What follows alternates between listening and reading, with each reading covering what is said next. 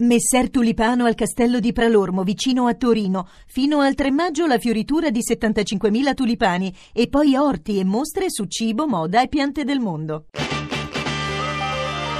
RAI GR1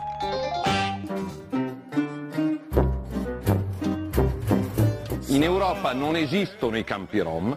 Cosa farei io? Do un preavviso di sfratto da qui a sei mesi, io preannuncio la ruspa in tutti i campi rom, ti organizzi, la casa la compri, la affitti, la chiedi. Io per sei mesi spiano. Boh, lo trovo abbastanza inquietante questo verbo. Io ritengo che i campi non debbano essere mantenuti, però se non ci sono i campi ci devono essere soluzioni abitative alternative. Malgrado una strategia nazionale varata dal governo nel 2012, si continuano a costruire in 21 città italiane nuovi campi, luoghi di segregazione su base etnica. Si è ancora quindi lontani dall'inclusione, si è ancora lontani dalla fuoriuscita dai campi e per il superamento definitivo di essi nostra scelta, ma ci obbligano a vivere così. Io sono cittadina italiana, mi fanno vivere in un container di 22 metri quadri con quattro figlie, non c'è un parco, quindi i bambini giocano in mezzo alle pozzanghere, non riescono a integrarsi, non riescono a dialogare con gli altri ragazzini.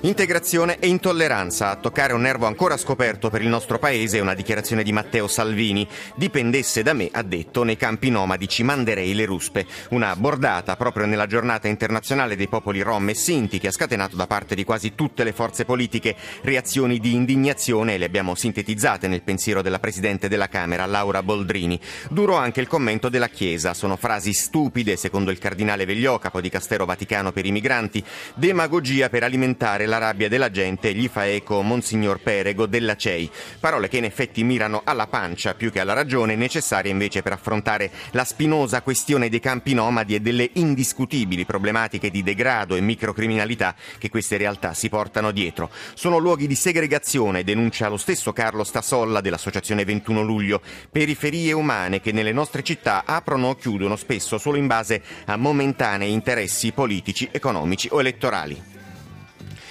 In primo piano nel nostro giornale il documento di economia e finanza in questi minuti comincia l'incontro a Palazzo Chigi tra governo ed enti locali. Torneremo a parlare della tortura, oggi la legge arriva in aula alla Camera ma intanto è polemica. Dopo la condanna europea al nostro paese per le violenze delle forze dell'ordine durante il G8 di Genova, bufera su De Gennaro, all'epoca capo della polizia.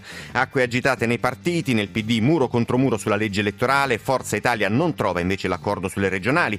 Per la cronaca gli sviluppi dell'inchiesta sulla metanizzazione di Ischia e un blitz antidroga nelle ultime ore tra i corrieri anche minori. Le notizie dall'estero, la situazione nel campo profughi di Yarmouk, infine lo sport con la Lazio finalista in Coppa Italia.